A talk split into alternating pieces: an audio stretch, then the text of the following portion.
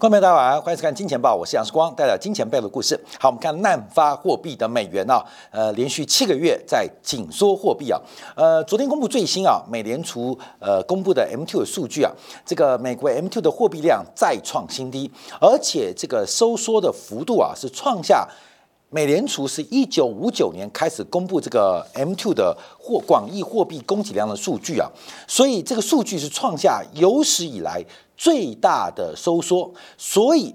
不要再讲美元滥发货币了，因为美国正在为之前的滥发开始全面性的紧缩跟收缩。二月份跟一月份相比啊，这个广义的货币供给少了一千两百一十亿，少了一千两百一十亿。那因为啊，各国的 M one 跟 M two 的算法不太一样，所以我们在做呃跟其他经济体对比的时候，可能官媒要做一些修正啊。那我们先从美国做观察，因为美国的 M one 跟 M two 的数据是非常接近的。M one 的数据大概加了小额定存，还有包括货币基金的市场存款。呃，加上来大概就等于 M two，所以美国 M M two 的数据啊是比较接近。像美国 M two 是二十一兆，美国的 M one 但是十九点三兆，所以美国的 M M two 很接近，很接近。那各国的 M M two 的定义不太一样，所以大家要做横向比较的时候要稍微做留意。那我们先看美国啊，因为美国 M two 为什么会大减？主要的问题是 M one 大减哦，大家特别留意哦，就代表目前市场上的一个货币体系正在快速的。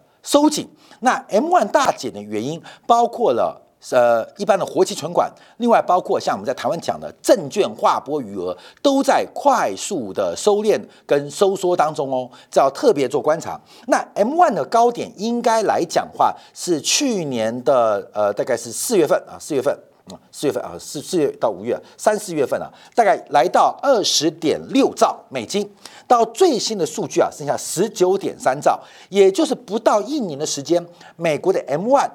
减少了一点三兆，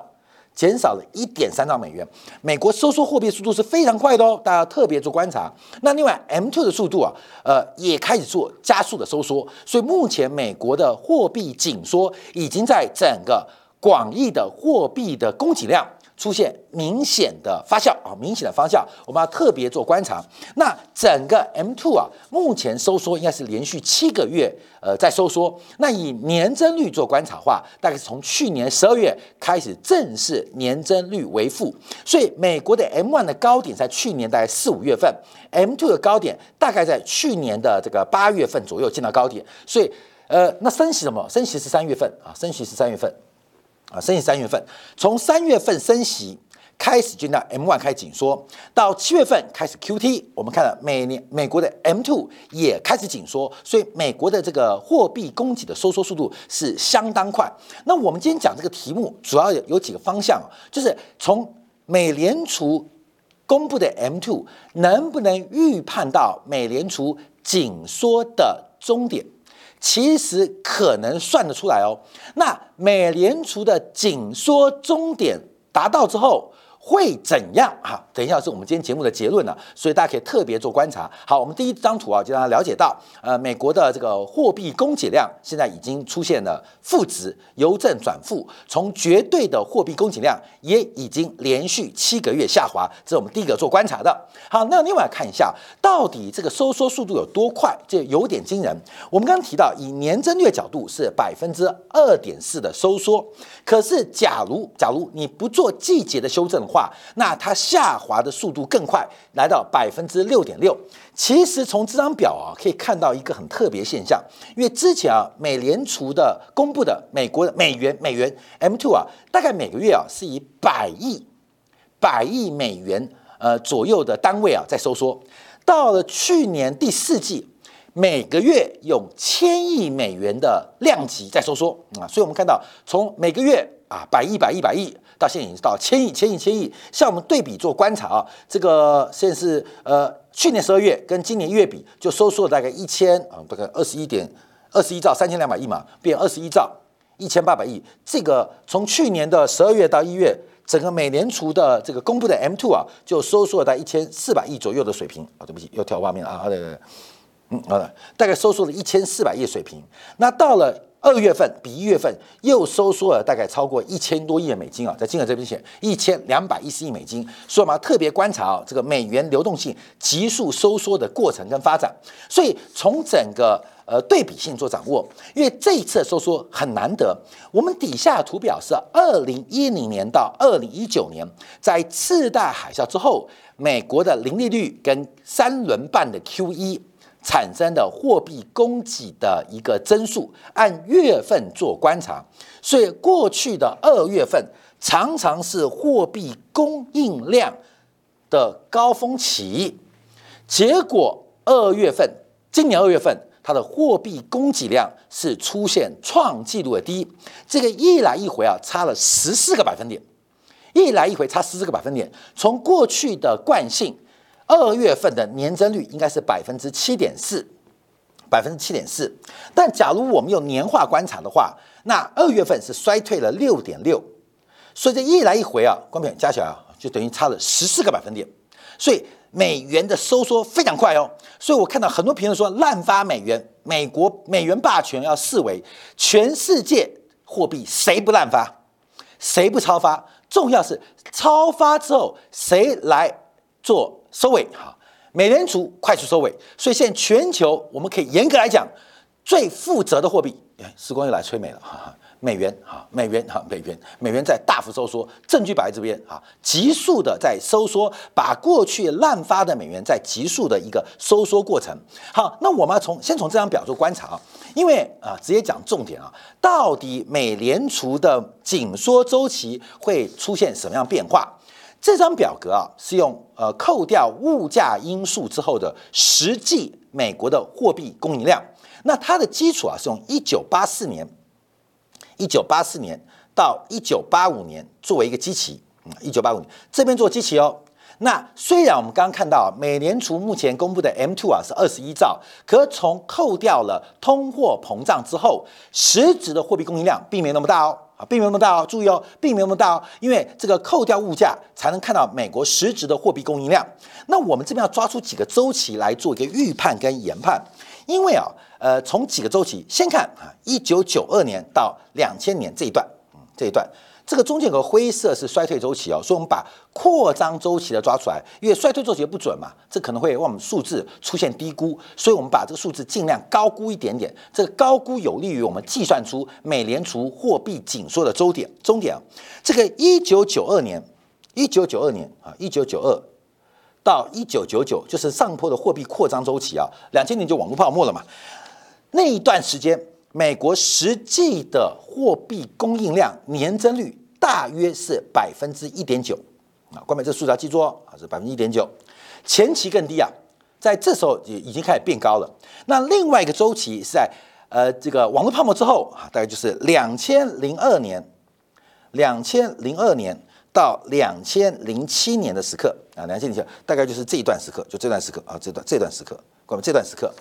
当时的货币的。实质的供应量年增率是百分之二点三，啊，关明，我把这数字让大家了解到，因为我们要推算哦，啊，推算哦。那二零零八年、零九年次海啸嘛，啊，基本上那段时间就是灰色的衰退。在二零零九年之后，我们抓到二零一九年，也就是新冠疫情爆发，也就是这一大段，这一大段就是二零零九到二零一九年。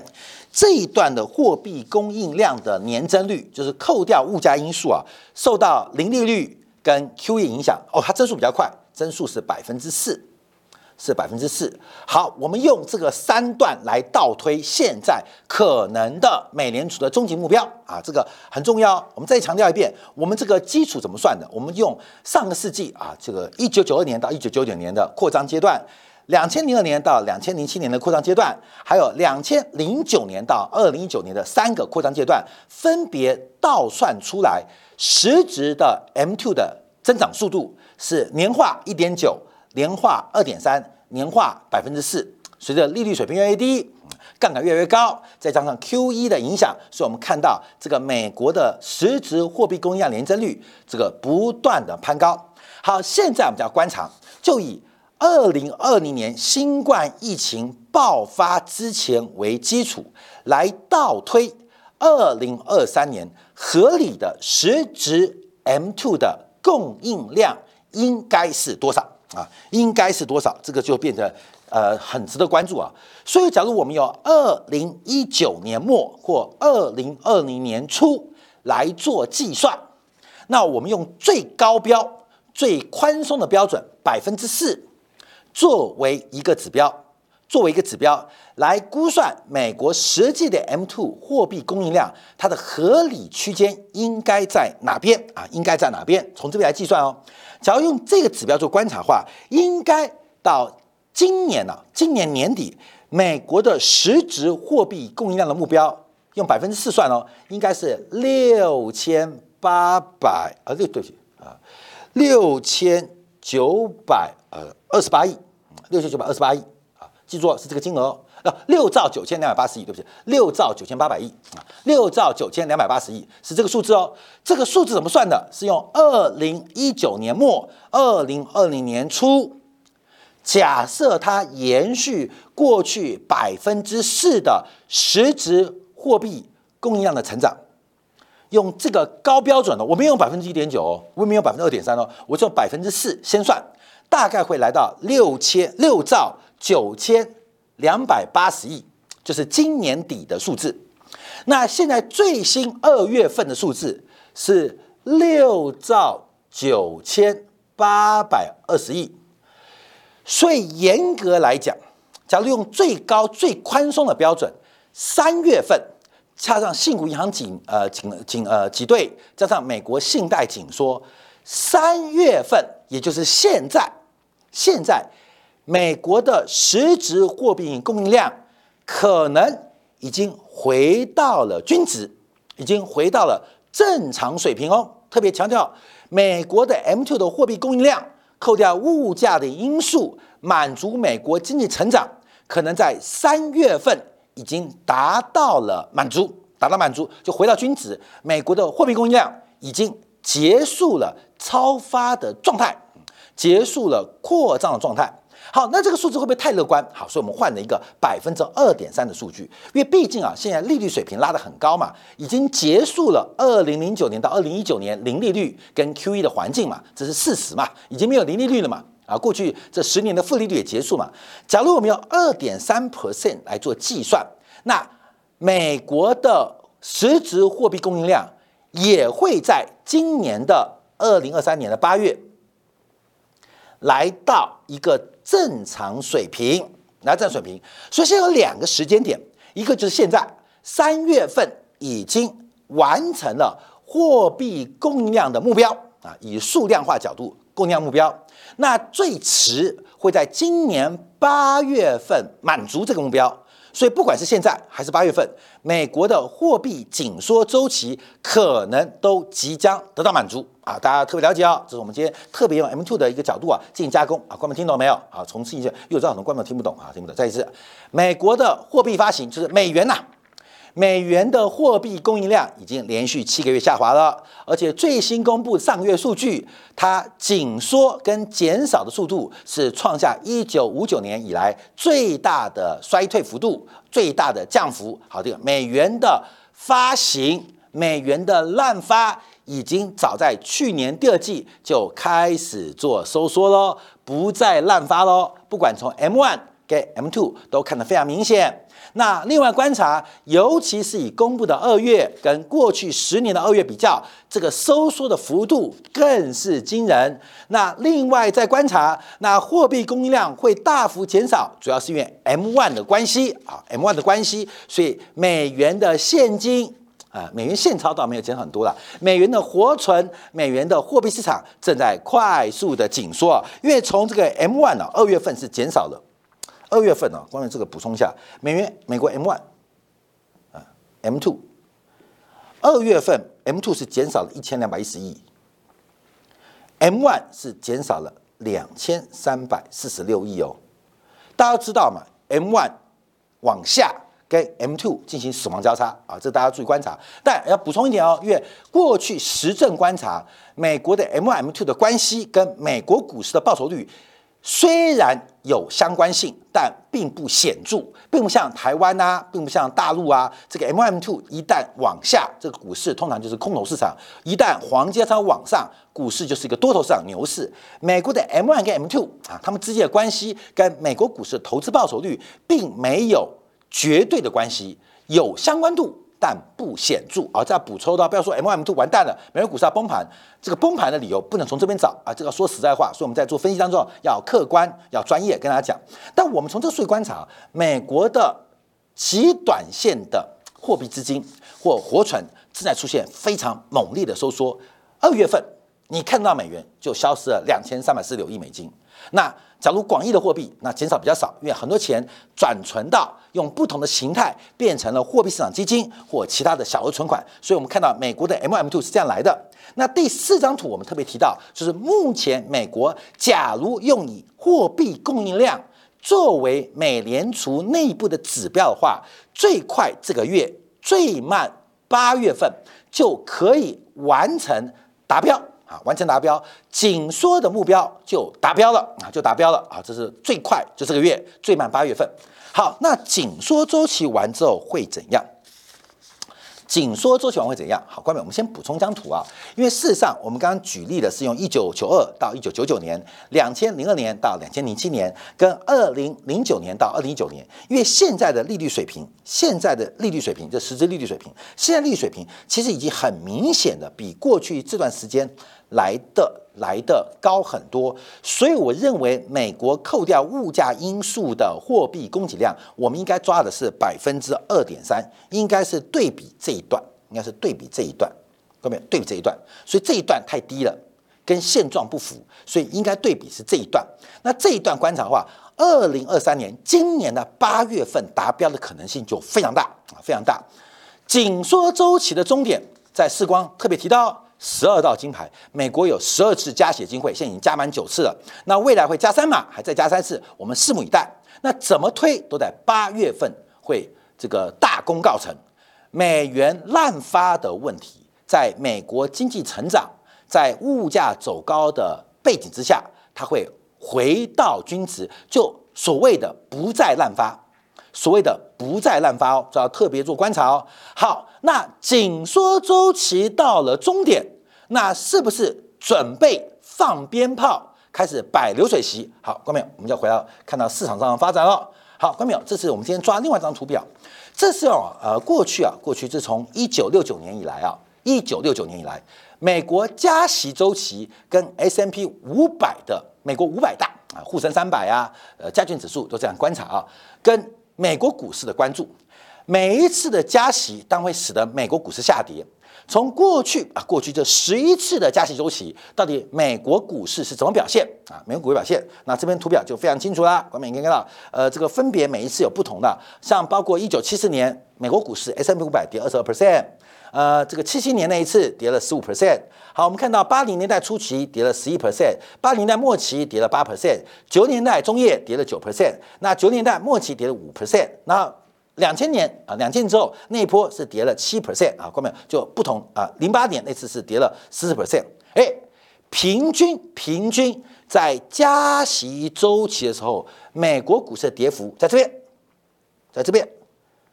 百分之十一点五。就是每一次加息周期平均是跌百分之十一点五啊，各位先记住哦，在升息的时候，好，那这一次呢？这次就有点离谱啊，因为这一次啊，加息周期啊，美国股市一度跌到了二十四个 percent，最深的时候，这都比最深的时候跌了大概二十四个 percent。这一次的加息感觉跌的有点大，远远超过过去平均值有一倍有多。所以这一次的加息跌幅是创下了近呃一九六九年以来啊这个七年近五十年以来最大的加息周期的股市跌幅，在去年发生，这是创下纪录的哦，而且远远超过均值，超过均值。所以这次我们观察，呃，现在还在加息周期嘛，还没结束，紧周期还没结束，所以为什么现在跌不动啊？现在从回归的角度观察，哦，原来这次跌太多了。这不太合群，你知道吗？都是加息，都吃一样的米，都喝一样的水，为什么这次跌比较重啊？所以现在跌不动还反弹，原因什么？均值做修正，每一次加息周期大概平均就是跌一层油枣啊，跌一层油枣。好，那现在加息周期到尾声，要进入降息周期，那会怎样？好，我们看这张图。假如美国进入了降息周期，哎，各位直观看到。那就是所谓的戴维斯双极的惨剧。过去九次的降息啊，过去九次，这次还没有嘛？过去九次到十次的降息，美国股市平均跌幅是百分之二十七点五，加息周期是跌百分之十一啊，跌百分之一。等到降息的时候是跌百分之二十七哦。所以真正的主跌段是降息启动的，每一次。都没有例外，每一次都躲不开这样的绝杀，所以现在就出现一个很特别问题哦。假如紧缩周期在八月份得到满足，那大家期待不是八月份下半年要降息吗？那会发生什么事情？从一九六九年到现在的经验，过去没有发生过意外，都是下跌，而且。降息周期会比加息周期的跌幅会大超过一倍啊，大超过一倍。好，那问题就来了，好，看到没有？那这下跌多少？呃，两种解读哦，因为平均跌幅，平均跌幅啊，大概这个是在二十七 percent 左右啊，二十七 percent 左右。好，那我们看一下平均呃加降息周期，那这个加息周期啊，加息周期是平均十一，那这一次跌的比平均值高，那。降息的时候，它跌幅会比平均值小吗？还是加息的时候就跌的比较多，所以降息的时候跌的会更大？哎，观众朋友，这是一个超级大的一个问题哦，因为我们并不能确定加息的时候就跌的比较大，那降息的时候是不是因为以前跌过了，所以可以跌比较少？还是降息的时候跌更多啊？这些这边就是一个大问号，因为现在还没发生哦，大家等待的是什么啊？等待的是一个清算时刻啊！清算时刻，我们要特别跟大家做观察。哎，那加息也跌，降息也跌，那美国股市怎么会涨啊？各位，那美国股市会涨，什么时候涨？等到每一次降息结束之后，美国股市的报酬率都会非常高。每一次降息结束后的那一年，基本上都会出现非常显著的正报酬。所以不是不会涨，就是等到加完息又降完息，在美国加息前，那就是美国股市最黄金的岁月。虽然不能用岁月形容，但也不至于是片刻。所以我们要注意到，所以美国的多头常常是发生在降息结束后到加息第一次。到第二次，那个是多头牛市。等到一旦进入加息循环开始，到降息循环开始，美国股市的回报率就会变得非常非常的糟糕。所以目前我们就要观察到啊，好，那我们这次要做掌握啊，做掌握了。那为什么会有这种发展？因为从每一次每一次这个市盈率本一比，现在的跌幅会大还是小？从市盈率可以看到第一个现象。第二个我们观察就是利率倒挂的发展，哈，利率倒挂发展。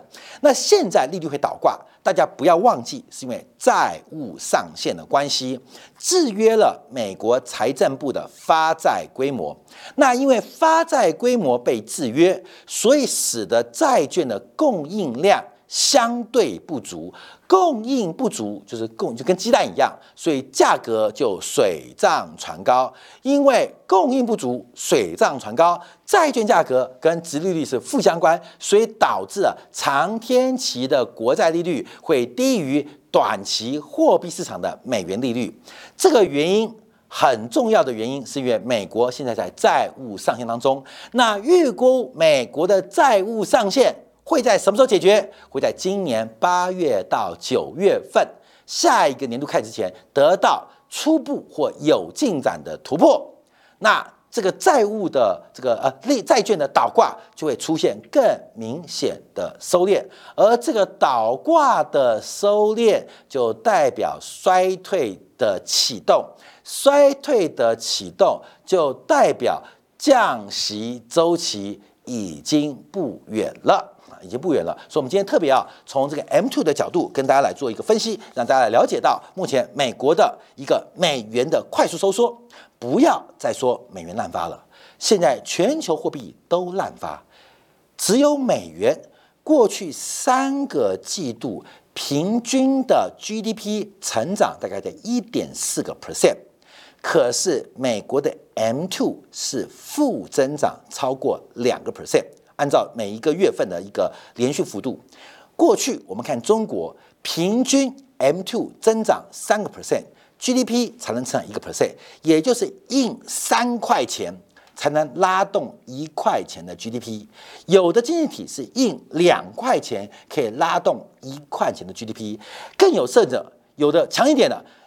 印一块钱可以拉动一块钱的 GDP，什么叫做强？就是不印钞票还能创造 GDP。所以美国的经济、美国的未来、美元的收割战、美国的。财富的转移战略才正在路上，分享给大家。好，感谢大家收看。我们稍后啊，在精彩部分要针对美国的这个成屋销售的数字啊来做个观察。我们在几周前呢，特别提到美国的成屋销售忽然啊触底反弹，这个变化很特别，这会使得美国的紧缩周期产生什么质样变化？尤其是利率见顶之后，那 Q T 会不会加大呢？会不会出现一种降息？可是却加大 QT 规模的可能。稍后片刻，在精彩部分为大家做进一步的观察跟解读。